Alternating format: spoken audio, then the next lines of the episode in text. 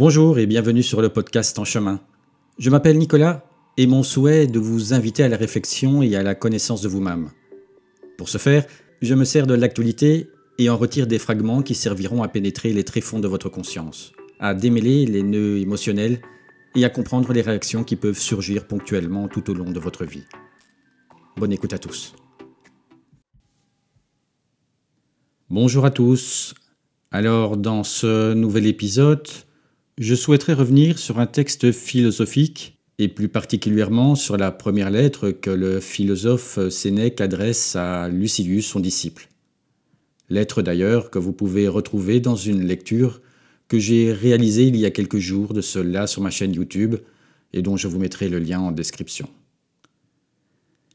Alors le thème de cette lettre est que faire du temps qui nous est imparti dans cette vie? Et Sénèque s'adresse à son disciple en utilisant des mots destinés à lui servir un peu eh bien euh, d'électrochoc.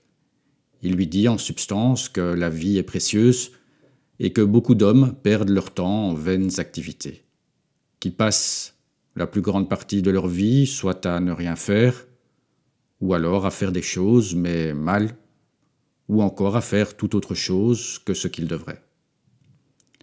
Et on en revient à l'idée même que notre existence, sous cette forme humaine en tout cas, est limitée dans le temps. Qu'elle peut s'achever aujourd'hui, demain ou dans 50 ans. Et qu'il est nécessaire, je dirais même important, de l'utiliser à bon escient. Que cela soit à son détriment ou au détriment d'autrui. Alors nous passons tellement de temps en futilité. Combien de fois ne me suis-je pas dit en fin de journée, en voulant faire le topo de ce que j'avais fait Mais quoi, tu n'as avancé dans rien Tu n'as rien produit Tu n'as rien créé Alors je ne dis pas maintenant que des journées ne peuvent pas être dédiées à l'oisiveté, au repos. Cela est même nécessaire pour autant que cela soit possible pour vous. Simplement, je vois chez beaucoup, et chez moi en premier, cette idée que je peux tout remettre à demain. Et le lendemain, eh bien, je fais généralement pareil. Du coup, je me retrouve avec une montagne de choses que j'aurais pu faire, mais que je n'ai pas faites. Et pendant tout ce temps, eh bien, ce temps passe inexorablement. Alors ce caractère précieux de la vie, on peut le retrouver aussi dans une autre philosophie, qui est celle du bouddhisme. Mais ici, celui-ci est perçu sous un autre angle. La vie est un cadeau que l'on aurait obtenu grâce aux vies antérieures, au cours desquelles on aurait accumulé des mérites. Mérites qui nous permettraient ainsi d'accéder à une renaissance humaine. Ben oui, c'est un énorme cadeau que de s'incarner en être humain dans le bouddhisme, même si on a parfois du mal à le croire au vu de ce que certains doivent parfois vivre au quotidien. Dans cette philosophie, la vie devrait être dédiée entièrement à l'éveil, à l'éveil de notre conscience, à la libération de nos illusions et de la souffrance.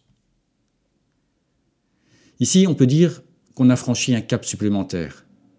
La vie n'est pas simplement dédiée à se créer de petits plaisirs, à utiliser nos dons pour notre bien et celui d'autrui. Elle revêt carrément d'une utilité bien supérieure. À chacun évidemment de voir à quoi il aspire. On peut tout au long de notre vie se nourrir de regrets et de déceptions. Mais au bout de celles-ci, ceux-ci disparaîtront avec notre corps. Finalement, il pourrait peut-être être parfois utile de faire un topo de ce que l'on a accompli, de voir si on a été capable d'aller là où notre souhait était de nous rendre, si nous avons été capables de matérialiser les rêves que l'on avait étant petit. Tout cela, bien sûr, dans le plus grand respect de soi-même sans se mettre la pression, mais avec l'idée toujours présente que la vie est quelque chose de précieux, qu'il faut en prendre soin, comme on prend soin d'un enfant pour ceux qui en ont un, en l'aimant, en étant à son écoute, en étant présent à lui à chaque instant. Ce n'est évidemment pas chose aisée, car nous sommes tous sous l'influence de conditionnements passés, liés notamment à notre éducation. Alors avant de conclure, ce que je pourrais peut-être vous suggérer, c'est de chaque soir, avant de vous coucher, de vous poser cette question. De vous poser même plusieurs questions. Est-ce que j'ai vécu ma journée comme je l'aurais voulu? Est-ce que je me suis aujourd'hui écouté? Est-ce que j'ai répondu à mes besoins les plus profonds? Voilà. Je vous laisse avec cela. Je vous remercie pour votre écoute et je vous dis à bientôt pour un nouveau podcast.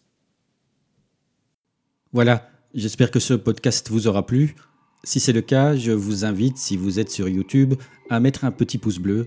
Et si vous êtes sur une plateforme de podcast et plus particulièrement sur Apple Podcast, à mettre un petit like ou un commentaire pour dire que vous avez apprécié. Tout cela aide fortement au référencement de la chaîne. Merci.